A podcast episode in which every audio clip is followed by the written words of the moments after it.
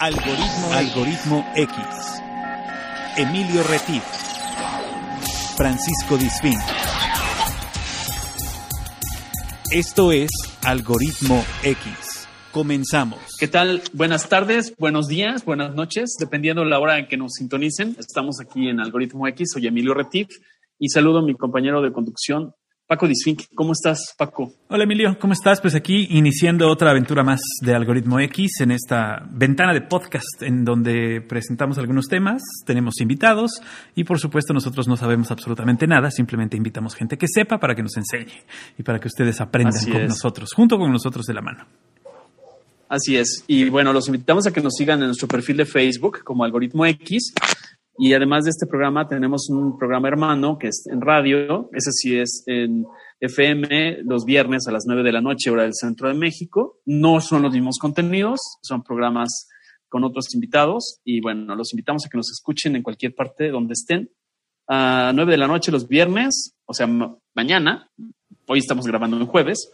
Eh, y es a través de la señal doble u doble u doble u punto radio más punto m x. Pueden escuchar los diferidos de esa, de esa estación a través de SoundCloud. Nos buscan como Radio Más o como Algoritmo X. Nos llamamos exactamente igual y ahí nos pueden encontrar. Exactamente. ¿Okay? Y además en Facebook también pueden encontrar el perfil Algoritmo X, donde Emilio pone por ahí de repente preguntas bastante extrañas y la gente le contesta y estas las usamos en el programa para que Eso tengamos lo extraño, esta... ¿no? Es, sí, lo extraño es que te contesten. Realmente. Muy bien. Ok, hoy es un tema, digamos, no serio, pero sí es un tema que a todos nos ha preocupado y nos sigue preocupando. Y Yo doc, creo que es un doc. tema global. Aquí es un tema que no hay segmentación, no hay diferenciación de género, no hay diferenciación de edad, nacionalidad, nivel socioeconómico. Hace mucho tiempo que no veía un suceso con estas características. Que aplicara para eh, todos. Que aplicara para todos, o sea, pon, dime uno que recuerdes que aplicara para no, todo no, el mundo. Pues no, o sea, tiene, ¿no? te, te digo, lo vuelvo a decir, a, tú, a ti te tocaron las siete plagas de Egipto, pero a nosotros no. Por eso es que sabes. Claro, tú sí pero sabes no me ventanees, Paco. Ese es Pati Chapoy, tú no, tú no le agregas a Pati Chapoy, este, tú cállese. Bueno, este, ¿a qué me refiero hoy? Vamos a hablar del COVID, que no es que lo viniera, viniéramos evitando, pero nuestras no, charlas de café pero casi es Lo queremos abordar desde otro ángulo porque no queremos entrar a la infodemia, no queremos uh-huh. entrar a esta pandemia informativa, sino queremos hablar, como lo hemos venido haciendo, con personas eh, comunes, personas que viven, sienten, trabajan, eh, sufren, tienen miedo, son alegres, tienen todos los matices de personas. Entonces, eh, queremos hablar del tema y hoy vamos a hablar con tres invitadas. Ahorita las voy a presentar, pero quiero darles contexto. Ellas han tenido, eh, han pasado por esta situación del COVID famoso eh, y por eso les agradecemos que acepten estar con nosotros. Les voy a dar algunos números antes de entrar a la parte cualitativa de esto. Al día de hoy, el reporte en el mundo marca treinta y seis punto tres millones de casos de gente que, que lo esté padeciendo, lo haya padecido. Estamos a ocho de octubre, de los cuales para ya aquellos que están este, oyéndolo en otra octubre, fecha. Exactamente. ocho de octubre. Exactamente. Y se han recuperado en el mundo veinticinco coma tres eh, millones de personas y han fallecido lamentablemente uno coma cero seis millones. Esto es en el mundo. Ahora, en México, desde donde generamos esta señal, que aunque sabemos que nos escuchan en otros países, pues nuestros invitados en esta ocasión son mexicanas y eh, damos el dato de, de, de México, donde al día de hoy tenemos novecientos veintiséis mil novecientos seis casos positivos estimados. Confirmados setecientos setenta y cuatro mil, eh, difuntos eh, a nivel estimado son noventa y cuatro mil y ya defunciones confirmadas son ochenta y tres. Al decir estimados quiere decir que hay dudas en, en la cifra, en el reporte y todo este tipo de estadística. No, se, no es que se, se estime que estén difuntos, sino no, no, claro. hay estimaciones, ¿no? Lo aclaro para que no haya alguna sí, hay duda. Por ahí una, una, una cuestión de, de validación todavía de los, de los temas, ¿no? Nada más. Pero así es, la parte estadística. Así es. Pero bueno, para entrar uh, en materia, uh, voy a saludar a Carmen Gómez. Hola, Carmen, ¿cómo estás? Hola, bien, bien. Afortunadamente bien ahora. ¿Estás para contarlo? Eso, eso me llena de alegría, que estés bien. Estoy para contarlo, así es. Exactamente, hay que agradecerlo antes que otra cosa. Gracias por estar aquí. Cintia Castilla, ¿cómo estás, Cintia? Hola, muy bien, muchas gracias. También orgullosamente sobreviviente de COVID. Perfecto, muy bien. Pues te, te felicito, te agradezco que estés acá y nos da mucho gusto que estés recuperada. Mariana Murrieta, que está aquí en Jalapa. ¿Cómo estás, Mariana? Hola, ¿qué tal? Muy bien, gracias. Me da muchísimo gusto. Entonces, bueno, quisiera preguntarles un, po- un poco en la línea del tiempo en cuanto a los síntomas. Si quieren compartirnos un poco cómo se dieron, cómo quieren contestar ustedes. ¿Cómo empezaron a sentir este tipo de síntomas? Si nos quieren compartir un poco, cuando empezaron a oír estas noticias por ahí de noviembre del dos mil diecinueve, que se oía de China, que ya venía para acá el bicho, etcétera, etcétera. ¿Qué, pens- qué pasaba por sus mentes y cómo empezaron esta sintomatología? Como los quieran platicar. Eh, no sé, Cintia, Carmen, Mariana, adelante. A ver, bueno, eh, yo, yo, yo. En, en lo personal, eh, yo tenía muchos planes para este año dos mil veinte. Entre muchos, mi cumpleaños treinta, tenía un viaje planeado con mi prima. Este, pues vaya, muchos, muchos planes. Y cuando empezó todo el tema de, de la pandemia, eh, nos reunimos para ver qué íbamos a hacer con el viaje y dijimos, bueno, pues es algo que va a pasar rápido, este, no nos va a afectar porque está muy lejos, probablemente se pueda contener en un tiempo con las restricciones que están poniendo en otros países y bueno, pues se veía muy lejano, ¿no? Cuando empezó a llegar a México o ya aquí a, al continente, este... pues ya como que empezaba un poco más la incertidumbre o el miedo de, de saber pues qué, qué iba a pasar, hasta que un día le tocó a mi vecino y ahí fue en donde, en donde dije pues qué fuerte que algo que empezó tan lejos de mi casa ya haya impactado a alguien tan cercano a mí, ¿no? Y pues desafortunadamente dos meses después salgo positiva a, a COVID, empecé con, con síntomas, pues en realidad los míos fueron leves, no me fue tan mal, pero pues aún así el, el miedo y el susto de salir positiva, eh, lo psicológico también es algo muy difícil, no me dejarán mentir Cintia y, y Carmen, eh, pero pues empecé con dolor de cuerpo, muchísimo dolor de cuerpo, muchísimo cansancio, quería dormir todo el día, dolores de cabeza que no se me quitaban con absolutamente nada, dolor en los ojos, no podía casi ver la luz, ver la tele, y durante este tiempo que tuve los síntomas, tuve que ir a trabajar, hasta que empecé ya con síntomas más fuertes y me recomend- mi familia me recomendó que me hiciera la prueba, me hice la prueba un, un viernes, y ya desde ese día me aislaron y bueno, el domingo ya me dieron mis resultados positivos y estuve tres semanas aislada. Ok, okay, ya estamos con los detalles de las pruebas y todo esto, ¿no? Pero en los síntomas ya nos platicaste un poco. Sí. No sé, Carmen, uh-huh. ¿tú nos quieres comentar un poco el, el antes uh-huh. y el durante? Eh, afortunadamente yo trabajo en una empresa muy, muy grande, eh, transnacional, que desde el catorce de marzo nos aislaron a todos, nos mandaron a home office a todo mundo, eh, y que tiene un protocolo que le llamamos eh, eh, un protocolo de home office literalmente, eh, que es borderless work office o workspaces, ¿no? Es safe borderless workspaces, así se llama, eh, por el inglés que dice que es sin fronteras, pero seguro, es un lugar sin uh-huh. fronteras, y pero seguro para trabajar. Y lo que hicieron okay. fue conectarnos a todos, fue impresionante. El, el, es una empresa de tecnología para la cual trabajo, y fue impresionante la rapidez con la que pudimos eh, movernos setecientos cincuenta mil personas en el mundo. setecientos cincuenta mil wow. personas. Nos fuimos a casa a nivel mundial, y instalaron ese este S B W S del que estoy hablando, instalaron lo instalaron también en, en menos de un mes, y todos estábamos trabajando con confidencialidad y con privacidad de datos, eh, estos setecientos cincuenta mil empleados. Eh, negociamos muy, muy rápido con todos los clientes y rápidamente pudimos estar en casa desde el catorce de marzo. Ahora, el tema es que el virus no...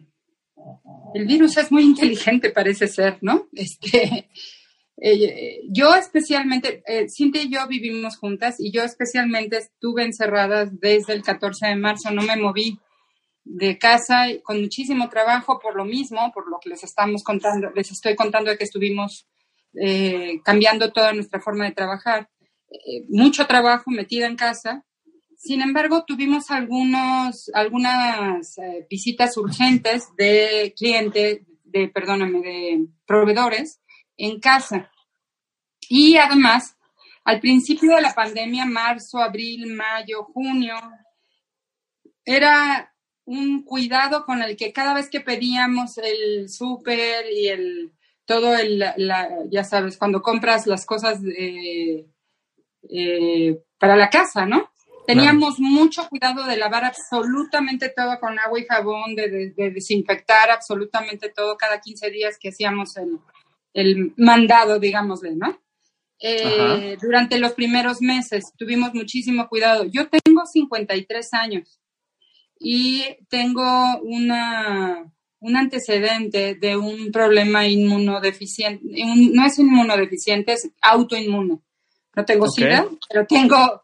tengo una enfermedad autoinmune, como lo que lo son, por ejemplo, la artritis y ese tipo de enfermedades. Ajá, lupus, cuando tienes una enfermedad tipo. autoinmune, tu, tu sistema inmunológico es un poco más eh, delicado cambiante. y uh-huh. cambiante. Entonces, hay que, uh-huh. hay que tener eh, eh, mucho cuidado. Y, eh, entonces, teníamos mucho cuidado, con, especialmente conmigo, ¿no? Eh, para ahí de agosto, por ahí, Cintia tuvo que... ¿Cuándo fue que te tuviste que ir a trabajar, Cintia? Eh, eh, como por ahí del catorce de agosto. No, un poco antes, como principios de agosto, finales de julio. Sí. Eh, ahora o sea, tú regresaste a, a la normalidad antes de, antes de tiempo. Supuesta, o sea, Cintia. A la supuesta normalidad, sí. Y ese es el grave okay. problema, ¿no? A la sí, supuesta... ahorita, ahorita, ahorita este les cuento. Pero sí, no, okay. yo creo que regresé por ahí del... Sí, como finales de julio, por ahí del veinticinco de julio. Ok. Y entonces okay. sabíamos que iba a ser un problema eh, a, donde trabajaba, ya en pasado afortunadamente, donde trabajaba Cintia es una escuela. Y esto es importante contarlo también. Las escuelas privadas no están teniendo, no están respetando lo, los lineamientos del gobierno y, eh, y además se, lo, se están saltando las trancas sin siquiera cuidar a sus empleados. Una de las cosas por las que ya Cintia no está trabajando, ya les contaré. Pero el asunto es que precisamente eh, eso, el hecho de que ella saliera, nos ponía a las dos en, en, en peligro, ¿no? En, Déjenme en riesgo, abrir la cuenta claro, a la perrita claro. porque están hechos. Sí, sin problema, no te preocupes. Adelante, adelante. Este, y entonces, ven, Yumi, ven aquí. Bueno, y ella el, quiere participar. Exacto. También se si, si oyen de fondo a los niños, no, no, no se preocupen. ¿eh? Los sí. niños también participan. Es parte del, del, de la nat- naturalidad de este programa, que estamos en charlas de café, de amigos. Claro. Y en casa. No pasa nada. Es y, está, y la verdad es que nos ha hecho muchísima compañía. Hemos estado las tres. Ahora sí que aquí ha sido casa de hembras. Claro, hemos estado claro. aquí las tres solitas y muy apapachadas por, por la perrita, pero bueno, claro. entonces bueno, eh, a partir de agosto empezamos a estar más en, en problemas y eh, más vulnerables uh-huh. porque no sabíamos, además de que ya estábamos cansadas de tantos meses de estar lavando tanta cosa y eh, surgieron cosas que teníamos que arreglar en la casa, eh, pasamos a, a al famoso naranja, etcétera. Entonces dejamos entrar gente a la casa. La verdad es que no sabemos cómo ocurrió. No sabemos si fue porque perdimos rigor en el cuidado de las cosas que comprábamos y llegaban a la casa. Uh-huh. Perdimos rigor porque permitimos a la gente entrar, aunque llegaron con tapabocas y les quitábamos los zapatos. Algunos se quitaban el tapabocas y, y aun cuando ellos dicen no haber tenido ningún síntoma, quizás sean precisamente anti, anti digo, este, no ah, sintomáticos, asintomáticos, ¿no? Claro. Asintomáticos. asintomáticos, este, o quizá algún asintomático en la escuela, no sabemos cómo. El asunto es que una noche le digo a Cintia, siento como que el cuerpo cortado, me, como que me va a dar gripa. Y me dice, me siento exactamente igual. Estábamos las dos esa noche sintiéndonos con el cuerpo cortado. Para la mañana siguiente el cuerpo cortado se convirtió en filetes. O sea, no tienen idea cuando se habla del cuerpo cortado. Y yo no sé si conforme va uno creciendo, y contaba la amiga, Mariana. Mariana. Uh-huh. Mariana, Mariana, Mariana cuenta que ella tiene treinta años y que no le dio tan fuerte, ¿verdad? Eh, pero después cuando describió sus síntomas, ese no tan fuerte no me pareció que no fuera tan fuerte. Los síntomas los fueron muy fuertes. Yo eh, eh, íbamos, íbamos como... como si yo fuera avisando cómo iba a ser el síntoma, uh-huh, y al día siguiente Cintia lo sentía, ¿no? Yo iba un día con, con anticipación, ¿no? De, mi proceso pareció ocurrir más rápido, eh, el proceso de Cintia fue moviéndose más lentamente, eh, pero pues estábamos las dos aisladas, sin que nadie pudiera venir a ayudarnos. Ya habíamos nosotros, como trabajamos desde casa, Eh, y, y estamos muy, muy intensamente ocupadas todo el día. Eh, habíamos contratado un servicio de una, un restaurante que nos trae comida diaria a domicilio, uh-huh, eh, y que aseguró tener triple o doble limpieza y desinfección de todos, uh-huh, los recipientes, etcétera, ¿no? Entonces, afortunadamente teníamos eso resuelto, pero pues estábamos las dos enfermas y sin capacidad de que ni, nadie viniera a ayudarnos porque pues íbamos a contagiar, ¿no? Y toda la casa estaba embarrada de, de, del virus, ¿no? Claro. Tengo una prima que es médico y que ya tuvo, obviamente siendo médico, pues está expuesta y entonces ya tuvo, ya, ya pasó por el COVID. Y entonces no solamente por ser médico, sino porque ya había sido... Eh, eh, enferma de COVID, tuvo eh, mucha mucho cuidado en inmediatamente cuando le dijimos, oye, prima, eh, fíjate que tenemos estos síntomas las dos, dijo, esto no suena bien, uh-huh, vamos a tomar las pruebas, pero mientras tanto y antes que nada, tómense este antiviral y este antibiótico y este anticoagulante, de inmediato empiezan a tomarlo, no quiero preguntarme si lo tienen o no lo tienen, empiezan a tomarlo. Eso fue muy ventajoso, creo. Y sí, igual que Mariana, el cuerpo, el dolor de cuerpo terrible, un dolor de cabeza, ambas tuvimos diferentes, ya contará Cintia su, sus síntomas, pero en mí se parecen mucho a los de Mariana, un dolor de cabeza que no se quitaba con nada, a un nivel tan fuerte que la luz no la soportaba, ya era migraña. Eh, uh-huh. un, do, un dolor de cuerpo que me hacía, que además es emocional, yo sentía ganas de llorar por el dolor de cuerpo, parecía que me estaban golpeando con palos, ¿no? Desde el, el cuello hasta, hasta los pies, eh, y entonces lo único que uno quiere y, y lo único que uno puede es acostarse y dormir. Yo dormía más que Cintia, eh, dormía casi boca abajo. Y además no puedo dormir boca abajo, por, mi, mi, la doctora me decía, duerme boca abajo porque es peligroso que duermas boca arriba. Entonces lo que hacía era un ladito y, y tratando de hacerlo boca abajo, ¿no? Pero dormía okay. muchísimas horas durante el día. Eh, eh, luego empezó el estómago también, luego los oídos eh, zumbaban muchísimo. Eh, cuando, yo, cuando empecé, perdí el olfato. Yo tengo un olfato que siempre he dicho que es privilegiado. En verdad puedo saber dónde estuvo una persona.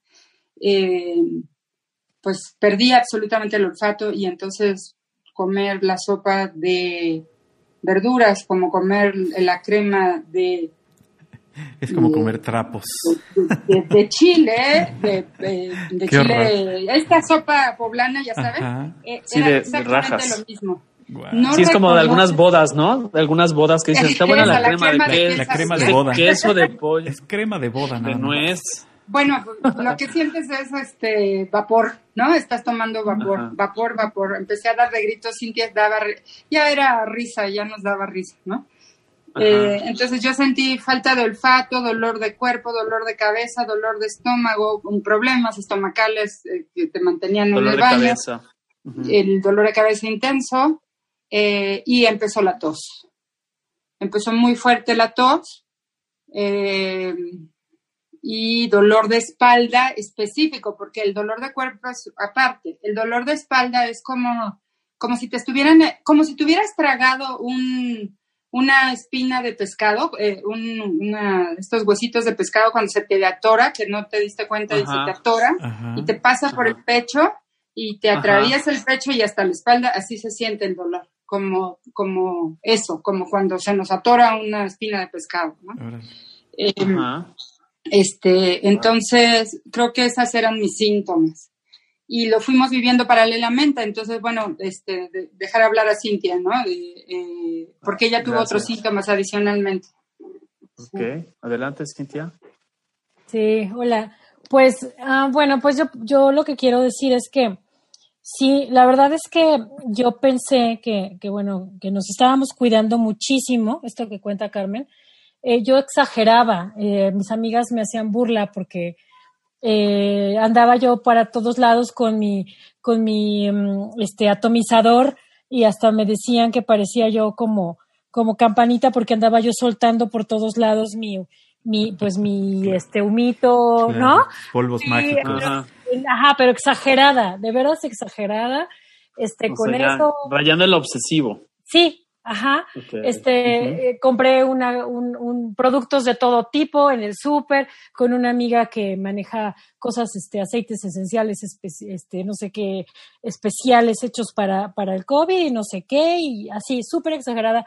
Como dice Carmen, también llegaba todo lo del súper y también todo lo desinfectábamos, huevo por huevo lo tallábamos, sí, claro, así, claro, con sí. fibra, todo, todo, pero eso fue sobre todo al principio. Y sí es cierto que después, conforme fue pasando el tiempo, quizá nos fuimos fuimos bajando un poco la guardia. Relajando, claro. Y relajando. Eh, sin embargo, sí después tuve que, que eh, regresar al colegio. Estaba yo, hace una semana que ya no estoy ahí, afortunadamente. Este, tuve que regresar. De, eh, yo no quería, porque me parecía que, que era ponernos en riesgo. Estaba yo como coordinadora académica de un colegio muy grande, eh, famoso. Y, y, y nos hicieron regresar a más de cien personas. Entonces, eh, yo incluso me quejé en la junta directiva porque yo decía que eso estaba mal, que nos estuvieran exponiendo a tantas personas. Claro. Eh, lo que, lo que decían los directivos eh, de hasta arriba era que, que bueno, pues que era más, era mejor controlar al personal para dar clases desde el colegio que desde el, eh, el, las desde casas. Su casa. Como muchos colegios están haciendo, están haciendo. O sea, lo que importaba era el control, el control de, de administrativo y no un control sanitario. Sí, por supuesto. Y de hecho puedo con, contarles que ya han sufrido varias redadas que, que van uh-huh. tanto la S E P como, como la Secretaría del Trabajo, como el I M S S a, a, hacer, a tratar de cerrarles el colegio, pero ellos hacen de todo para, para no hacerlo.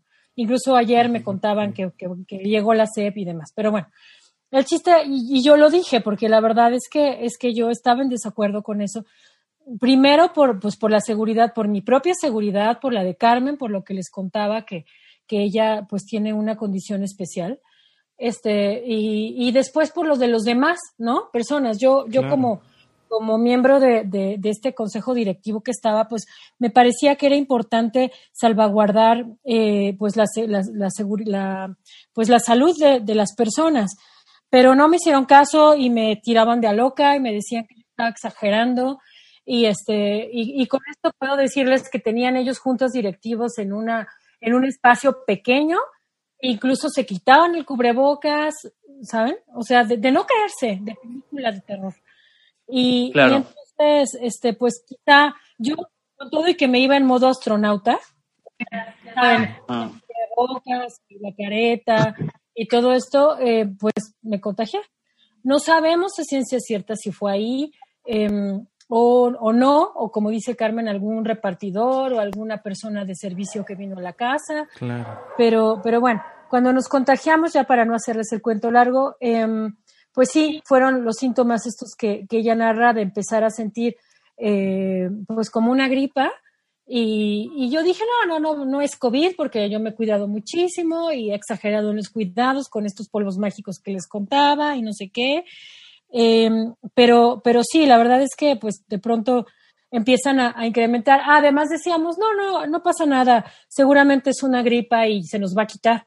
Pero, pero no, lo cierto es que los síntomas de COVID empiezan a, a incrementarse de manera eh, pues lenta y paulatina. O sea, en el día uno, esto, empiezas como con una gripita, cuerpo co- cortado, eh, empiezas a sentir eh, dolor en la garganta, y ya los dos, tres días ya viene lo bueno, ¿no? La fiebre. Claro. A mí, mis síntomas particularmente fueron la fiebre fuerte.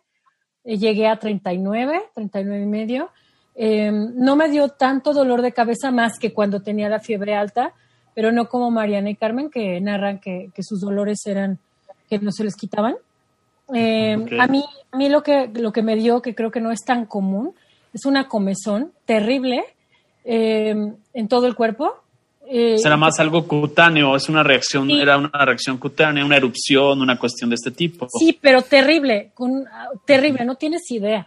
Este, así hasta traigo todavía este, así eh, rastros de, de mis uñas, porque sí, de veras era terrible. Ya la doctora, entonces la, la prima de Carmen, Eh, me mandó gloratadina y bueno, con eso, más todo lo demás, los antivirales, tuvimos dos, dos tratamientos antivirales, dos cuadros de antibióticos, más el anticoagulante. Eh, la verdad es que estuvimos muy cuidadas, fuimos muy afortunadas, pero sí, los síntomas fueron fuertísimos. Esto del agotamiento terrible, hubo, había días que, que, bueno, además afortunadamente nos turnábamos. Yo me sentía muy mal en las mañanas y Carmen se sentía muy mal en las tardes, entonces más o menos complementaban el dolor uno en la mañana. Se turnaban. Sí. Pues sí, nos, nos ayudábamos porque una estaba mejor en un horario que la claro. otra. Entonces, sí había días que, que de veras no te podías ni levantar, o sea, no tenías fuerzas en las piernas para sostener el cuerpo. Y, y por supuesto lo del olor, ¿no? Era terrible y entonces al no oler, pues no, claro. pues el sentido del gusto también se altera. Entonces había veces que... Claro, comías, está, como, está conectado. Sí, comías algo y sí. parecía que estabas comiendo servilleta, haz de cuenta. Sí, sí. Okay. Sí, sí. Esa es una Oye, de las cosas. Mariana, que... tú también perdiste, perdón, perdón, este, sí, Cintia. Mariana, Mariana, ¿tú también perdiste el olfato y el, no, y el gusto? Para nada. Yo por eso, o sea, porque había escuchado que mucha gente decía, este, no hueles las cosas, no, no te sabe lo que comes. Por eso yo dije, lo mío no es COVID, porque tampoco tuve dolor de garganta, no tuve escurrimiento nasal, no tuve estornudos, no tuve temperatura. O sea, yo pensaba que lo mío era más eh, un cansancio por el trabajo, porque desafortunadamente en mi trabajo nunca nos enviaron a casa desde que empezó la pandemia. Estuvimos yendo a la oficina hasta ahorita, seguimos yendo. Y yo dije, pues a lo mejor ya es tanto estrés y tanto a lo que uno está expuesto de venir a la casa y exponer también a la familia, que yo pensaba que era, era más eso. Yo por eso no me quería hacer la prueba, yo creía que, que no era, porque realmente estos síntomas que mencionan Carmen, Sin, Carmen y Cintia, yo no los tuve del, del okay. gusto y el olfato. Y ahora, ¿en qué momento, ya después de esta, esos síntomas que nos comparten, este, que se van acrecentando y van cambiando y se van alternando y demás, por ejemplo, ¿en qué momento llega la prueba? O, o, o qué tipo de prueba les hacen, porque yo también sé que hay tres tipos de prueba, eh, que algunas no son totalmente confiables y no están disponibles tan fácilmente en el país, que ha sido uno de los temas que se ha señalado en los medios. No sé qué me, qué me quieran comentar, no sé si quiera Cintia o Mariana o Carmen decirme cómo vivieron el tema de la prueba.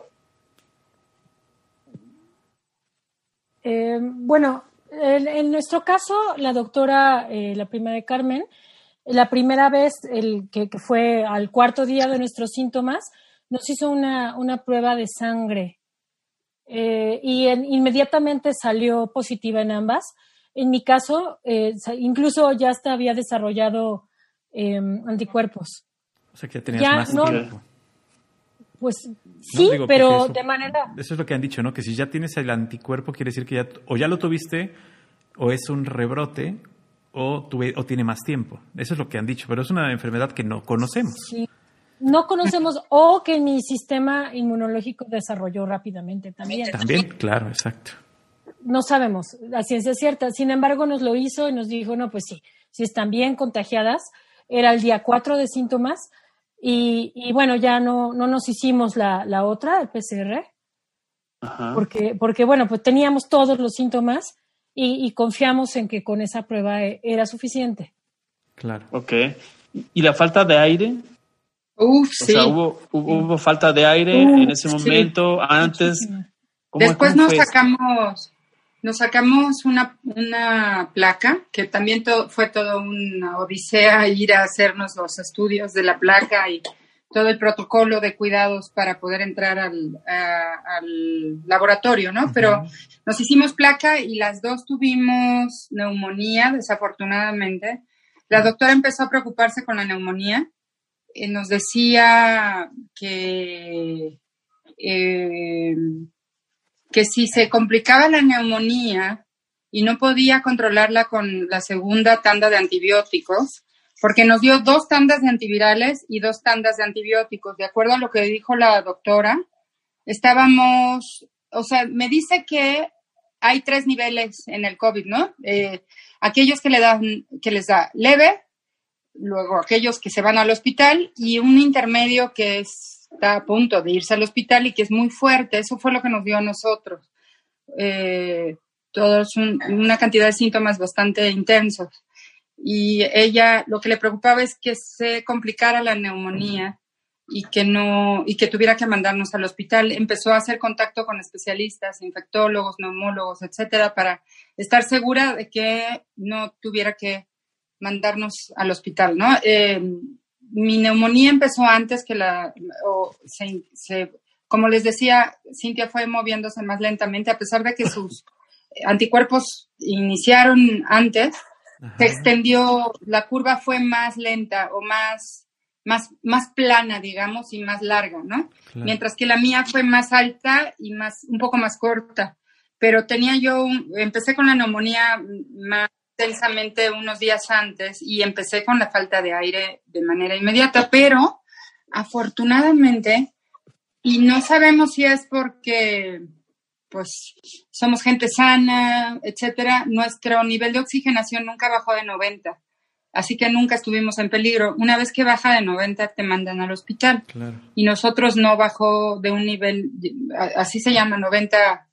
Es la, eh, son, ya saben, la, la, las... Eh, Su saturación, la saturación, la saturación, ¿no? Sí. Ajá. Entonces no, no bajó de noventa, a pesar de que sentíamos, la, la, era como si un elefante se subiera en tu pecho, así se siente, okay. O una persona muy pesada se, se sienta en tu pecho y entonces estás ¡ah! Tratando de jalar aire y no entra, ¿no? Este, pero habíamos estado haciendo unos ejercicios, un primo mío que se dedica mucho al deporte extremo, etcétera, nos, nos, eh, nos eh, inculcó un ejercicio específico de ejercicios que, le, que, le, que eleva la, la, la capacidad pulmonar.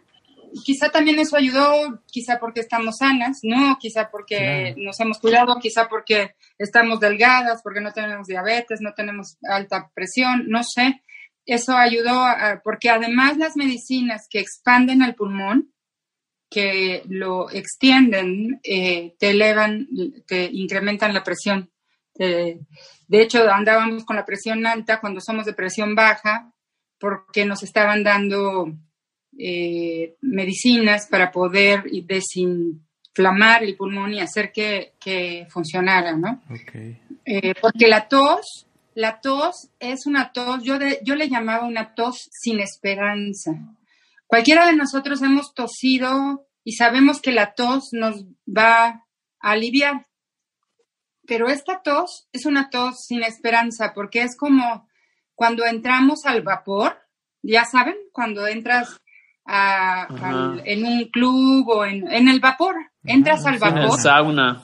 El, el sauna. sauna, exacto. Ajá. Entras al sauna y la primera respirada, si respiras, haces una bocanada es, intensa. Es como un fo- fogonazo, ¿no? Es como un fogonazo, exactamente, que te ahoga, ¿no? Bueno, mm. pues la tos generaba esta bocanada que te ahogaba y la, el ahogamiento generaba más tos. Entonces era un círculo vicioso que angustia mucho y asusta mucho, porque parece que te estás ahogando y que no tiene fin, porque la tos no genera Eh, un descanso, la tos genera más ahogamiento y no hay descanso. Solo que puede afectar, me imagino que puedes afectar a otra cosa, ¿no? Por la tensión, pues al corazón o algo, algún otro órgano. Yo no soy médico, sí, pero sí. me quiero imaginar además, la angustia, ¿no? Nos explicaba mi prima, la doctora, que se inflaman todos los órganos, se inflaman el hígado, el riñón, el corazón, los pulmones. Se inflaman todos los órganos. De hecho, hay ahí por ahí una cosa muy tonta que están recomendando, que yo olvido el nombre de la cosa tonta y le cambio el nombre y hacemos chiste, pero Cintia se acuerda muy bien del nombre. Eh, dióxido de cloro. Ah, dióxido claro, de cloro. Sí. Por, por favor, por favor, no lo tomen. No lo tomen porque eso todavía inflama más los órganos. Y el COVID lo que hace es inflamar los órganos en general. Entonces, está inflamado el corazón, está inflamado el riñón, el hígado y, el, y los pulmones. Y todavía tomándose cosas que ni siquiera saben, ¿no? Este, la doctora, se lo preguntamos porque hubo algunas personas que recomendaban y la doctora, bueno, casi se voltea de, de cabeza, ¿no? Sí, y no. Por favor, no, no hagan eso, ¿no?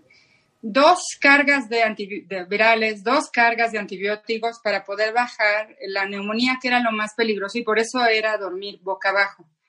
Eh, era bien importante dormir por, boca abajo por este tema del ahogamiento, ¿no? De la sensación de ahogamiento. Eso okay. aunado a todos los demás síntomas que ya les contamos, ¿no? Entonces sí se sí, siente uno que, que mejor se duerme durante las veinticuatro horas del día, ¿no?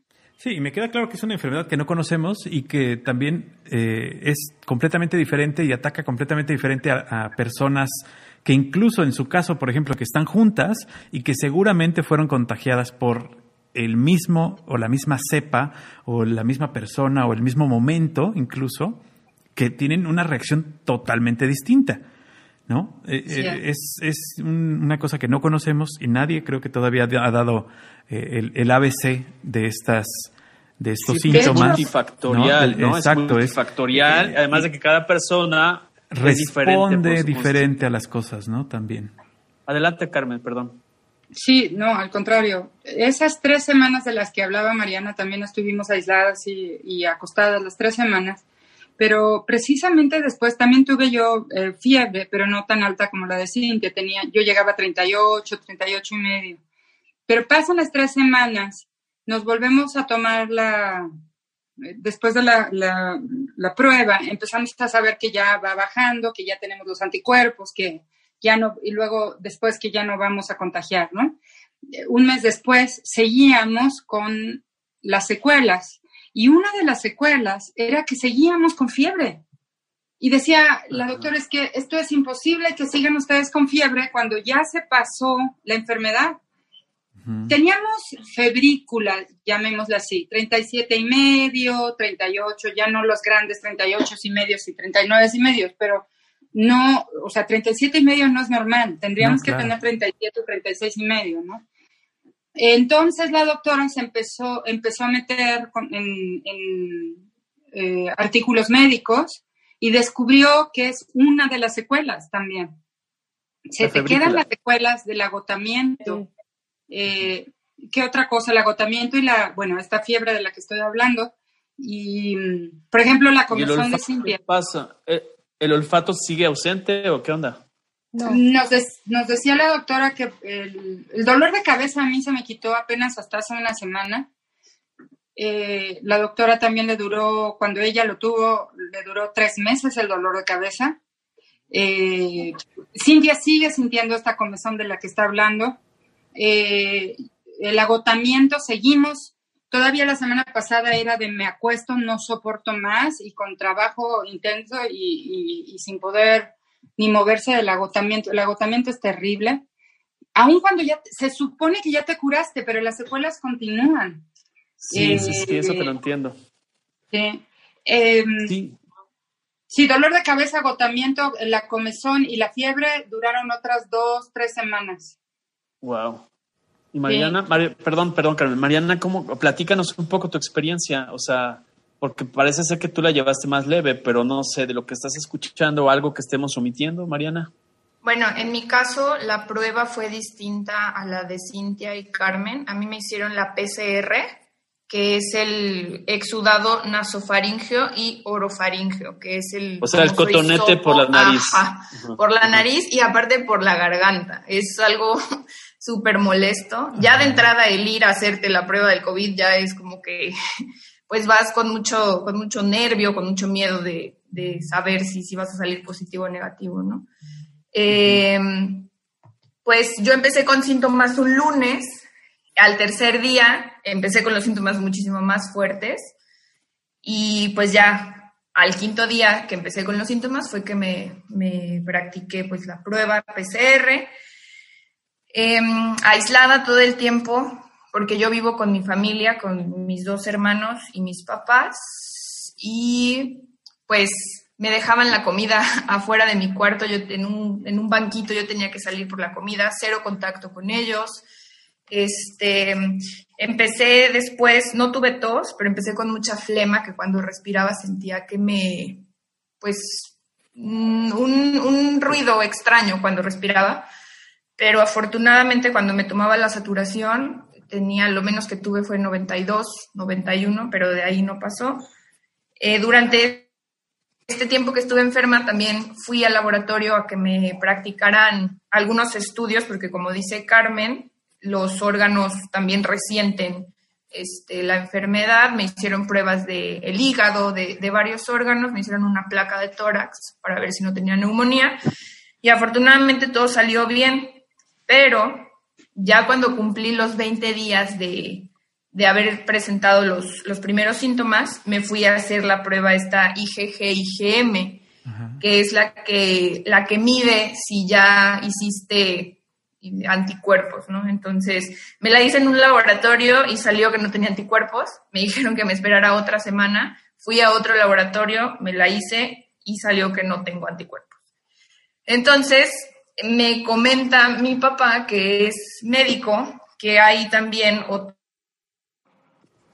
pero bueno, según los, los estudios y las investigaciones que hay hasta el momento, porque a cada rato cambian, uh-huh, que hay otro tipo de inmunidad, que es inmunidad celular, que si tu cuerpo no produjo, o no, no sé cómo decirlo, los anticuerpos, pero tus mismas células fueron las que atacaron el, al virus. Entonces... pues se presume que tengo esa, pero como no hay una prueba para poder detectar, claro, si hay inmunidad celular o no, pues yo sigo con las mismas eh, medidas de, de higiene, de cuidado, sobre todo porque tuve que regresar a mi trabajo el lunes. Y pues cada mes me recomendaron que me tengo que hacer estas pruebas de, del hígado, este, pues pruebas de sangre para ir monitoreando como si me quedó alguna secuela. De, de todo esto, yo pensaba que había quedado bien, que me había recuperado muy bien, porque afortunadamente mi evolución fue buena, pero ahora que regresé a trabajar me di cuenta que me sofoco mucho cuando camino distancias muy cortas, o sea, eh, por decir algo, de mi, de mi lugar de trabajo, de mi escritorio al baño, cuando me paro al baño, serán cincuenta metros y llego así cansadísima, ¿no? Este, me tengo que, que sentar como... normalizar mi respiración y otra vez, ¿no? Retomar mis actividades. Subir escaleras obviamente me pone muy mal y sobre todo con el cubrebocas que lo tengo que traer puesto durante, claro, todo el día, ¿no? Y, y otra de las cosas que, que fue muy difícil durante este tiempo que estuve aislada fue que eh, desde diciembre del año pasado estoy diagnosticada con un trastorno psiquiátrico y pues no me dejarán mentir quienes han vivido ya la enfermedad, que el, la cuestión psicológica afecta muchísimo. Entonces, el no saber, bueno, para empezar, el estar aislado, no poder ver a tu familia, no poder, claro, eh, tener tu vida normal, ya es algo muy fuerte, ¿no? Entonces, aunque estoy medicada, tuve, tuve ahí una crisis fuerte, ¿no? Donde le tuve que bajar hasta el psiquiatra y me puse muy mal. Pero, pues, afortunadamente salí de esa, pero creo que sí es muy, muy difícil sobrellevar esto en lo psicológico, en lo psiquiátrico, no sé cómo decirlo, porque sí, afecta mental. Mucho a mí. A, sí, exacto, a mí me sola. afectó mucho, me, exactamente. Estuve muy triste, me preguntaba yo, ¿y en dónde me contagié? ¿Quién habrá sido? ¿Habrá sido en el trabajo? ¿Habrá sido alguien en mi familia que fue asintomático? Y el estar dándole vueltas a eso, tratando de encontrar el cómo es, es difícil, aunado a que tienes los síntomas, pues, físicos, ¿no? De, de los dolores y todo eso. Entonces, la verdad sí fue, fue algo muy difícil, pero bueno, afortunadamente salimos. Sí, claro.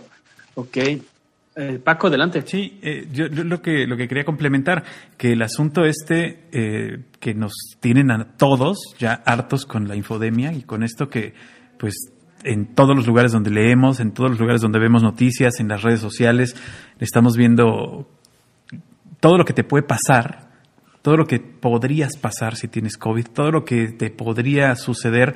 Y bueno, pues esto que, te, que Mariana comenta, que se te mete en la cabeza, además ya tienes esta preocupación de que vas a contagiar a los demás, de que estás poniendo en riesgo a la familia, de que estás poniendo en riesgo tu propia vida y sobre todo para aquellos, como lo, conta, lo contaba Mariana en la mañana, y lo digo al principio, y lo contaba también nuestras invitadas, Carmen, este, que, que se cuidaban. No eran personas que iban a fiestas, o no eran personas que salían a la calle, que se iban a restaurantes. Sí, Cintia que, con sus polvos, o sea, mágicos. Imagínate, ¿no? O sea, que Cintia y Carmen están encerradas, Mariana está encerrada y les da. Y luego, como lo platicábamos antes de entrar, hay gente que la ves que anda como si nada y no le ha dado, ¿no? Es una enfermedad que no conocemos, que es, eh, pues, con, con variables muy, muy atípicas y que, y que, pues, no sabemos ni cómo cuidarnos de ella ya, ¿no? Ya si con tanto cuidado no sabes por dónde te llegó. Imagínate aquellos que, que andan por la calle, digo, sale uno a la calle y no importa cuántos metros avances veas a ver a alguien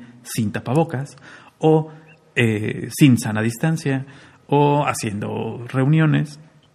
Entonces es terrible esta parte psicológica que te deja todavía más cosas que pensar, ¿no? Este, hice algo malo, hice algo bueno, ¿qué va, qué va a pasar después, ¿no? Y, y creo que eso es importante también que Mariana lo comente, porque aquellos que nos están escuchando deben buscar ayuda, sobre todo cuando están en, en, en soledad, o sea, recibiendo la enfermedad en, sol, en solitario y que no tienen con quién, en este caso, este, ustedes dos estaban juntas y pues de, de algún modo, como dicen, se complementaban y la, ella tenía más síntomas en la mañana y la otra tenía más, más síntomas en la tarde y pues podían complementarse una con la otra. Pero en el caso de las personas que la tienen que enfrentar sola, eh, que tienen que hacer todo solo, eh, debe ser terrible, o que lo tienen que enfrentar, imagínense, con una persona de alto riesgo que, que finalmente claro. te, te dejan solo, ¿no? Entonces, el, no, no, el miedo no, a ser hospitalizado, ¿no, Paco? El miedo a dejar solo a la otra persona, el miedo a dejar solo, eh, eh, si tú tienes alguna responsabilidad importante con otra persona que necesita tu ayuda, el miedo a, a que la vas a dejar sola. Y todo esto se incrementa eh, psicológicamente pues al triple al estar solo y pensando nada más en la enfermedad, en la enfermedad, en la enfermedad. Entonces, sí es importante que busquen canales de ayuda, que busquen eh, entre sus amigos. Que no se mediquen, que no se mediquen. Que no se automediquen, que no, que no crean, como ya lo dijeron, que no crean en todas las esos, en todos esos milagrosos tratamientos, que no, que no lean los tweets de Trump, que es muy importante, ¿no? Porque ahora dice que no pasa nada, que este, que ya va a hacer, eh, que ya tiene la cura, ¿no? Como lo que le dieron a él sí, claro. lo hizo sentirse mejor. Este, tengo un amigo que claro. dice que tiene, él ha tenido crudas que le han durado más tiempo que el COVID de Trump, ¿no? Entonces es, es real, ¿no? O sea, es, es triste que, que, que una persona con ese con esa capacidad de, de llegarle a tanta gente haga comentarios con tan poco con tan poco interés, con tan poca conciencia, con tan poca conciencia, ¿no? De ahora es terrible. Oye, y sí, nada más que hacer un comentario, si me permitan, que no, sí claramente. Es súper importante. Sí es súper importante que las familias sepan lo muy emocional que es esta enfermedad. Todas las enfermedades lo son. Claro. Todas. Sin embargo, esta, por alguna razón, y creo que son dos razones. Una razón biológica que no sabemos, uh-huh. que no conocemos todavía, pero la otra es este, este estado de ánimo mundial que incrementa los miedos de todos nosotros, ¿no? Sí, claro. Eh, claro. Yo tuve dos compañeros, uno que le dio y una compañera en la maestría cuyo padre acaba de morir por COVID. Uno que le, un, un ex compañero de trabajo que le dio y que cuando supo que yo tenía, estaba asustadísimo porque decía, eh, me contó todas las, las, las tragedias que él vivió y él decía, lo peor es no saber cómo va a evolucionar. El miedo de enfrentarse a algo que no sabes uh-huh. cómo va a evolucionar. Y lo más importante es eso, el miedo. Cuando un compañero mío de trabajo me, me dijo hace unos días, creo que tengo, estoy con los síntomas, etcétera, yo lo que traté de hacer fue exactamente lo contrario a mi ex compañero de trabajo. Le di mejor la calma, le dije, es que tengo mucho miedo de que yo pierda, me decía mi compañero, que pierda esta, eh, que, esta sensación de no poder respirar, uh-huh. que yo sentí, que yo sé lo que es. Y le decía yo, mejor cálmate, mejor, res, mejor, ahora sí que trata de respirar, aunque creas que no estás respirando, sí lo estás haciendo, relájate, no sientas tanto miedo. Entre más miedo sientas, peor será la situación. Mejor tomemos esto con calma y no con miedo, porque, porque el miedo generalizado que estamos teniendo incrementa los efectos emocionales. Yo recuerdo que había tardes en las que yo lloraba y Cintia me abrazaba, y mañanas en las que Cintia lloraba y yo la abrazaba. Afortunadamente estábamos juntas, pero es, es este tema de llorar sin saber por qué, y aparte estás atemorizado y además no puedes respirar, etcétera. Es algo muy difícil emocionalmente, ¿no? Entonces, lo que más necesitamos como sociedad es ayudarnos a relajar el miedo, a quitar, a, a disminuir el miedo, no, no necesitamos incrementarlo, ¿no? Uh-huh, eh, claro. Sabemos que las estadísticas nos ayudan para no incrementar el miedo. Las estadísticas nos están diciendo que la, que la mayoría de nosotros lo superamos. Aunque uh-huh. se sienta que nos morimos, lo superamos, ¿no? Sí. Sí, Creo sí. que eso es bien importante. Hay, hay, una, sí. hay una baja mortandad en este virus, o sea... Se habla, se ha claro. hablado mucho que muere mucha más gente por sí, influenza. Se, bueno, por a nivel internacional, Paco, claro, pero claro, claro. a nivel a nivel nacional estamos hablando, y no por meter miedo, pero sí estamos hablando, lo dicen las estadísticas, a nivel mundial estamos Entonces, hablando ah. de una mortalidad de un dos por ciento contra México que está rondando el diez por ciento. Sí, sí, sí. Entonces, desafortunado. Ese desafortunado tipo de cosas, por la manera de manejo, ¿no?, de nuestro país, ¿no? Exacto. Sí, ¿no? Y, y después de seis meses de encierro, yo, imagínate, adelante. Estas, eh, estos ánimos irascibles que traemos ya, pues ahorita te, te, te da y te sientes peor, ¿no? O sea, estás, eh, sí. te pasas por todas las etapas de una manera muy rápida, el enojo, el miedo, uh-huh. etcétera, ¿no? Sí, lo decía Cintia. Cintia, ¿pasó algún momento en tu mente el ser hospitalizada? O sea, hasta donde entiendo, no tuviste que ser hospitalizada, ni intubada, ni tuviste que recibir oxígeno suplementario, pero pasó por tu mente en todo esto que comentan Mariana y eh, Carmen. ¿Ah? Sí, sí pasó por mi mente. Cuando, cuando estaba la neumonía, eh, que, que, que fue cuando nos descubrieron que, que teníamos neumonía, incluso uh-huh. Carmen empezó con la neumonía antes y una semana después vino la doctora y me dijo, tú tienes ahora la neumonía más fuerte. Entonces vamos a, a, a tener cuidado y a precauciones y tal. Y como después ella vino el domingo y por ahí del miércoles yo tenía una tos fuerte y síntomas fuertes, otra vez temperatura, pero esto ya había pasado como dos semanas y media. Ajá. Y casi tres, casi ya se cumplía la tercera semana.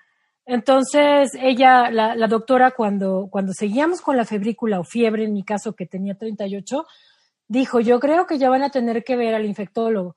Y ya estaba hablando de hospital, sí, claro. ya ella ya estaba hablando, y en, pero nosotras nos resistimos, y entonces pues fue cuando luchamos con todas nuestras fuerzas para no irnos al hospital, porque además la misma doctora decía que el irse al hospital ya implicaba otras cosas, porque además teníamos las defensas bajas, y, y, y, y cuando te atienden con ciertos tratamientos también se habla de que, de que hay contradicción, eh, eh, contrariedad, es decir... Eh, contraindicación. Perdón, sí, contraindicación, gracias. y, y, y, y te curan de alguna cosa, pero, claro, sí, pero sí, te empeoran claro. otra. Entonces teníamos miedo y fue cuando pues nos armamos, armamos de valor y fortaleza y dijimos, más nos vale eh, mejorarnos. Sí tuvimos que, que acceder al oxígeno aquí en casa con un tanque de oxígeno que nos trajo también la doctora y, y nos ayudó muchísimo, pero nada que ver con la intubación hospitalaria. Ok. Okay. Entonces estás hablando okay. que tus, si tus síntomas ya habían pasado dos semanas y tenías una eh, neumonía fuerte, Cintia, eh, quiere decir que sí. esa neumonía era más bien ya un eh, estrago que había hecho la enfermedad en ti. Ya no era tanto la enfermedad, sino lo que había maltratado tu cuerpo y tus pulmones esta enfermedad. Sí, bueno, es que nos habla la doctora que la neumonía es una de las consecuencias claro, de COVID. Exacto. Exacto. Sí, y entonces pasa el virus quizá, uh-huh. quizá ya ni siquiera estábamos, claro. pero teníamos la neumonía, entonces eh, había que cuidarse la neumonía. Sí, sí, claro. Ok, uh-huh. okay pero sí, sí, sí recibiste oxígeno suplementario, más sí. o menos de manera permanente, esporádica. No, no, eh, no sé. Dos días, estuvimos estuvimos días. con, ajá, y, y no no se imaginen que es una cosa. Es que cuando cuando la, nuestros familiares, cuando les decíamos que estábamos con el oxígeno, se sí. espantaban. Sí, claro. Y no, no, es un, tan, un tanque chiquito, casero, que uno mismo se suministra, ¿no? No es una cosa que no, se, no te puedas poner y que estés inhabilitado. Simplemente lo haces como si consumieras otra medicina, nada más. Claro. En este caso, ¿no? Sí, afortunadamente, ¿no? O sea, no era una okay. intubación médica. Ni no, que... no. Tú, este, Mariana, tuviste necesidad, necesidad, era apoyarla el tema de respiración. Mariana, ¿tú tuviste necesidad de, de oxígeno? No, para nada. De hecho, ni siquiera tuve dificultad okay. para respirar en, en ningún momento. Este, okay. O sea, siempre pude respirar bien. No tuve ni tos, ni ningún síntoma que, que Carmen y Cintia mencionan. Sí, es una enfermedad okay. completamente diferente para cada quien. O sea, está... Eh, según, según lo que yo he leído y he escuchado a médicos decir, ataca a tu cuerpo de una manera distinta, a pesar de ser el mismo virus en todas las personas. Entonces, cada quien tendrá situaciones distintas. Y por eso es que es tan difícil o ha sido tan difícil contenerlo. Claro. Oye, una pregunta. Me gustaría para ver si así hacemos un poco de conciencia, porque a veces es donde la gente hace su conciencia. Eh, no sé si Carmen, Cintia, saben más o menos cuánto es lo que han gastado en este tipo de situaciones entre la visita del médico, la medicina de no sé qué, las, placas, eh, la, las, las, las pruebas, todo. Las placas, todo esto. ¿Tienen una idea más o menos? Yo platiqué con una persona que lo pasó más grave que ustedes, tal vez lo tengamos en otra ocasión, en otro programa. Él sí estuvo hospitalizado, él estuvo a punto de, de no cargar los peregrinos, como dirían en mi pueblo. Ajá. Digo, por tomarlo, hoy ya está él de muy buen humor, afortunadamente, hasta bromeó. Este, él dice que es una ruleta rusa, pero yo quisiera preguntarles a Carmen y a Cintia y también a Mariana, si saben, ¿cuánto más o menos llevan gastado en el padecimiento? Eh, nosotros somos afortunadas porque, como te decía, tenemos este familiar, mi prima es médico, ¿no? La verdad es que no somos un parámetro porque si mi prima nos hubiera cobrado, pues hubiéramos pagado cinco, seis, no, este, eh, visitas eh, médicas y todo eso. Visitas médicas, porque además venía a la casa. Claro. O sea, nos apapachó de una manera maravillosa, ¿no? Mi prima fue y, y lo puse en todas las redes sociales que pude, ¿no? Le hice y la vamos a invitar a comer ahí, bueno, pues habrá algo de gasto, pero no nos cobró nada en su De, de, de, su, de todo lo que ha estudiado, ¿no? Sobre, sobre la enfermedad y todos sus años de, de experiencia. Ahora, además, no solamente eso, de verdad que fuimos muy afortunadas. Ella recibía medicinas porque está atendiendo a muchísimos eh, a, eh, pacientes de COVID y nos traía las medicinas ella. Lo que tuvimos que comprar fue... Eh, el anticoagulante, eh, eh, los analgésicos fuertísimos que teníamos que, eh, ¿no? eh, que, que tomarnos, eh, tuvimos que pagar la placa, ni siquiera así ah, tuvimos que pagar las pruebas, las pruebas, de, las pruebas de sangre, las pagamos. A mí en especial, bueno, también a ti, Cintia, pero a mí en especial, precisamente por el tema inmunológico, eh, me trajo una medicina especial, eh, ¿cómo se llaman? Eh, que elevan la... la factor la de transferencia. Sí, es un factor de transferencia que es muy caro. Eh, ahí ella quería que yo me tomara diez, cada uno de ellos cuesta trescientos pesos, así que... Eh, hubiera pagado tres mil pesos, pero pagué mil quinientos porque me tomé cinco. Eh, eh, el factor de transferencia lo que hace es elevar los glóbulos blancos que te ayudan con tu sistema inmunológico y te ayudan a atacar a, al virus. Es pero decir, te se llama fortalece leucocitos, el cuerpo. ¿No? Los glóbulos blancos los son los leucocitos. Ajá, Ajá. Leucocitos. Okay. Este es el factor de transferencia que que te refuerza, ¿no? Entonces, además de la, del antiviral que ella traía y que si no lo hubiera traído, nos traía un antiviral que costó, que costaba cada uno de los, de las cajitas mil quinientos pesos y nos okay. tomamos dos. Entonces, cada una de nosotros hubiéramos pagado tres mil pesos de antivirales. Claro. Más el antibiótico que costaba, que nosotros no pagamos, pero que hubiera, que costaba también eh, carísimo. Solo pagamos la segunda parte de los antibióticos, sí la pagamos, y un antiviral por ahí, pero nada comparado con el total que hubiera sido. O sea, hubiera sido alrededor de lo que decimos es que porque no llegamos al hospital, afortunadamente, pero si lo hubiéramos pagado todo hubiera sido alrededor de veinticinco mil pesos cada una, eh, más o menos. Estábamos haciendo el otro día cuentas, precisamente cuando, mi, cuando la doctora dijo, esto ya se está poniendo serio, si ustedes no paran con el con la neumonía, voy a tener que hospitalizarles y llamar al, al infectólogo. Llama a tus a tu seguro de gastos médicos mayores. Entonces fue cuando empezamos a hacer números. Sí, claro. A ver, ya llegaron ustedes a los treinta mil pesos. Si juntamos, ahora sí les voy a cobrar y hago mis recibos y con mis recibos mm. y todo lo que lo, eh, lo que podemos juntar. Ustedes ya llegaron a los treinta mil pesos cada una, nos decía la doctora, ¿no? Claro. Eh, sí, ya, ya pero entonces nos empezamos a asustar. Claro. Sí, sí, porque, eh, o sea, son treinta mil pesos más lo que tengamos que gastar en el hospital. Eh, eh, ahí fue cuando más susto nos dio, ¿no? Este tema de, no, no, no. Porque la doctora me decía que ella tuvo una, una, una colega suya, atendió a alguien en el A B C. Quién es, y esta, esta persona pagó un millón de pesos en el A B C por salir adelante, la salvaron, claro. Le dieron uno de los antibióticos más caros que cuesta cincuenta mil pesos cada, no ¿Cómo? antibiótico, perdón, antiviral, sí. Es un antiviral uh-huh. que cada toma cuesta cincuenta mil pesos.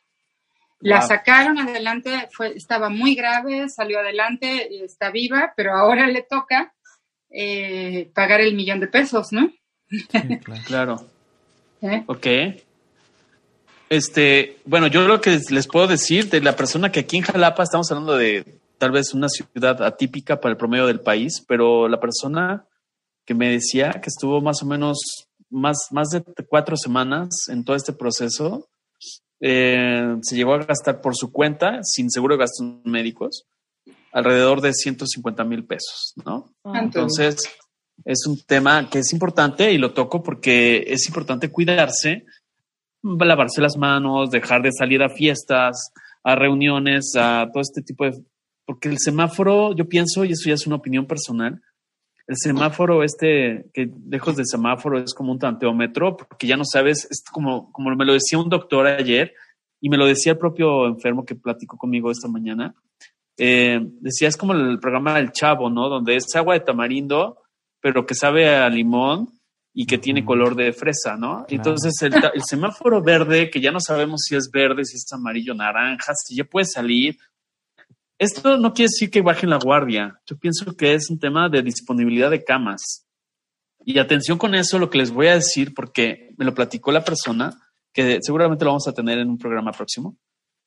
dice, es que había disponibilidad de camas, no porque no hubiera enfermos, ajá, sino porque él llegó a entrar a una unidad de cinco pacientes donde al día que, si, que él llegó, al día siguiente ya se habían muerto dos. Entonces había disponibilidad de dos camas, claro, ¿no? Entonces, atención con esas interpretaciones de esos famosos semáforos, que no quiere decir que el bicho ya se esfumó, no, claro, o ya se evaporó, o que ya no existe. O que ya aplanamos la curva, no es cierto. Exactamente, exactamente. No sé si nos quieres hacer alguna reflexión, Cintia o Mariana, no sé. Mariana, ¿nos quieres hacer alguna reflexión para la gente de tu edad eh, sobre este tema para, para hacer un poco más de conciencia? Pues so, yo creo que es más una recomendación porque... No sé, bueno, la gente no toma conciencia, yo creo que hasta que hasta que les pasa, ¿no? Conozco varias personas que, bueno, tengo unas amigas que acaban de, de, de llegar de Francia, que están viviendo aquí, y como pensaban que no estaba tan grave la situación aquí, empezaron a salir, y ayer me comentaron que las dos salieron positivas a COVID, sus novios también, y son de mi edad, entonces... Eh, ellas pensaban, o tal vez la gente más joven piensa que, que por ser más jóvenes precisamente no les va a pasar, uh-huh, o no se pueden morir porque, porque son más sanas o qué sé yo. Pero creo que es importante invitar a la gente, a nuestros conocidos, a la familia, a las personas con las que tenemos contacto, pues a que no salgan de verdad. No salgan a cosas que son innecesarias, no salgan a, a reuniones, a fiestas. Se me hace absurdo ver en redes sociales cómo hay amigos míos cercanos que incluso han tenido familiares que ya han fallecido, que salen a, a, a reuniones, que se reúnen entre ellos, y no son reuniones de dos o tres personas, son reuniones de más de quince personas. Y es impresionante ver cómo el, eh, esto que comentas, Emilio, del, del semáforo, ¿cómo te puede, a, te puede manipular realmente psicológicamente? Si te dicen que ya está en amarillo, tú te la crees y sales, cuando en realidad hay personas que se siguen muriendo y personas que se siguen infectando, ¿no? Entonces, pues no salir, y si tienes que salir, usar el cubrebocas, lavarte las manos lo más frecuente posible, usar gel antibacterial. Yo en mi, en mi bolsa siempre traigo mi gel antibacterial, dos o tres cubrebocas y guantes por si los llegara yo a necesitar, ¿no? Este, pero bueno, desafortunadamente yo no puedo quedarme en casa porque, como les comenté, yo he estado trabajando desde, desde que empezó la pandemia. Pero bueno, es, en mi recorrido es mi casa, el trabajo, el trabajo, mi casa. O sea, no hago otra cosa que no sea eso, claro, fuera de eso, porque precisamente hay que estar conscientes de que cuidándonos nosotros mismos cuidamos a las demás personas. Y en mi caso, en mi, claro, en, en mi casa... pues vivimos vivimos cinco personas, que ya hay personas mayores, personas con comorbilidades, y trato de cuidarlas lo más que se pueda. Entonces, bueno, esa es mi, mi recomendación. Claro, claro. Sí, hacerlo por todos, gracias, los demás, no nada más por uno mismo. Exacto. Ese es lo, lo sí, más importante. Las cosas que vas a hacer para cuidarte a ti del COVID o por el COVID es para cuidar también a los demás, y esa es la conciencia, sí, que tenemos que hacer. Así es. Cintia, no sé qué nos quieras comentar, que no te hayamos preguntado, que creas que sea importante reflexionar, algo que, que haya sido significativo en este proceso. Pues nada, yo creo que solo reforzar esto de la conciencia. Es, es bien importante esto que están mencionando, eh, que si yo soy consciente y respeto, eh, primero me cuido a mí, y así, cuidándome a mí, te cuido a ti. Solo eso. Eh, claro. es, es bien importante porque eso es lo que yo viví, en lo que les contaba eh, en, en el empleo que tenía anteriormente. Uh-huh. Eh, me daba cuenta que no, no se estaba teniendo conciencia de esto, eh, y bueno, fue, fue por eso que incluso perdí el empleo, porque, porque me atreví a, a, a decir que yo no estaba de acuerdo con eso, pero no por no estar de acuerdo, porque puedes no estar de acuerdo en, en cómo se acomodan, no sé, cómo se acomoda un adorno, ¿sabes? Pero, pero esto, claro, era una situación realmente de vida o muerte y mundial. Entonces, eh, pues, pues es, es, es inconformarse por cuidarse uno mismo y por cuidar a, a todo el mundo, a, y a la gente que amamos. Entonces es esto, es ser consciente y, y, y bueno, y cuidar a los demás cuidándose a sí mismo. Solo eso. Okay. Muchas gracias por el espacio. Gracias. No, gracias a ti. Carmen. Eh, solo, y, y no podemos hacer nada, pero hay algunos líderes que no tienen esa conciencia de la que estamos hablando y es, para mí, criminal. Perdón que utilice esa palabra, pero es que creo que es tal cual. ¿Cómo es posible que no tengamos la responsabilidad cuando tenemos gente a cargo, doscientas personas a cargo? Eres dueño de una empresa que por más pyme que sea, tienes a doscientas personas a cargo y que no tengas la responsabilidad de la conciencia uh-huh. de que puedes llevar a alguien a la muerte. No es un asunto de miedo, como decía yo, hay que tener cuidado con el tema de asustarnos, pero es un asunto de responsabilidad. Si somos líderes y somos dueños de empresas y somos directores, tendríamos que tener mayor responsabilidad y mayor conciencia. Esto es, eh, creo, lo más importante, ¿no? Eh, pero claro que se ve esto cruzado con el tema de la economía y también se entiende. Tenemos que levantar la economía del país y desafortunadamente es difícil, pero creo que el ser humano ha sobrevivido a muchas crisis y podríamos tener creatividad para levantar la economía sin matar a más gente, ¿no? Creo. Claro. Sí, claro. Sí, exactamente, porque estamos viviendo la pandemia sanitaria, la pandemia económica, la pandemia psicológica y esto, pues lo más importante es trabajarlo en conjunto con conciencia. No sé si quieras comentar algo, Paco. Pues, algo. Yo en lo mismo, en el mismo tema, eh, creo que es importante y es entendible que sí, la economía no está como para dejar de trabajar, ¿no? Eso es muy entendible, pero las políticas que se han tomado no han sido las más efectivas y, y espero que haya un, un nuevo rumbo o un rumbo, un rumbo más sano en donde podamos convivir. Pero pues lo que nos toca a nosotros desde nuestro espacio es cuidarnos para cuidarte, cuidarnos para cuidarlos y eh, cumplir con... En, en la mayor medida con no salir, con usar cubrebocas, con lavarse las manos. La verdad es que, que pareciera un juego de niños, algo tan sencillo como no tocarse la cara, como este, ponerse un cubrebocas y, y no ir a lugares concurridos, ¿no? Nosotros, por ejemplo, en casa, eh, cuando vamos al súper, vamos a las siete de la mañana los domingos, que no hay mucha gente, es más, hay muy poca gente. Eh, y es la mejor hora para ir al súper, o lo pides a domicilio. Eh, aquí, te, aquí en Jalapa te restringen un poco en cuanto a costos, tienes que pedir mucho para que te lo traigan a domicilio. Pero bueno, se pueden hacer las cosas, puedes eh, cuidarte muy bien haciendo las cosas.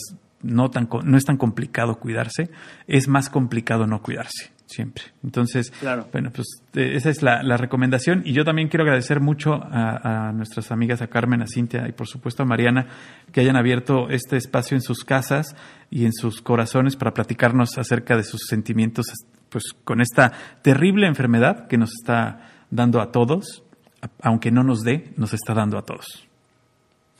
Así es, y la, la gratitud de, de tenerlas aquí y que se sigan cuidando. Cintia, eh, Carmen, Mariana, muchas gracias. Y gracias por escucharnos a ustedes y sobre todo compartir estos contenidos, porque nadie experimentamos en cabeza ajena, pero aquí yo les puedo decir que las conozco eh, y sé que, que no es un caso inventado como algunos eh, reality shows, ¿no? Exacto. Son personas que trabajan, que viven, que respiran, que sienten y que, bueno, todo lo que han externado aquí está totalmente, pues, si no certificado ni notarizado, pero sí son personas de bien y, pues, bueno, gracias a las tres por compartirnos. Muchas gracias. Gracias por escuchar. Muchas, gracias, Carmen. Gracias. Cuídense gracias. Mucho, por favor. Muchas gracias bueno. por el espacio. Gracias a ustedes. Muy Cuídense bien, mucho. Pues gracias Paco. Y este, nos escuchamos pronto en otro episodio de Algoritmo X. Recuerden, escuchen, comenten y compartan, ¿verdad, Emilio? Así es, muchas gracias. Algoritmo, Algoritmo X. Emilio Retif. Francisco Disfín. Esto fue Algoritmo X.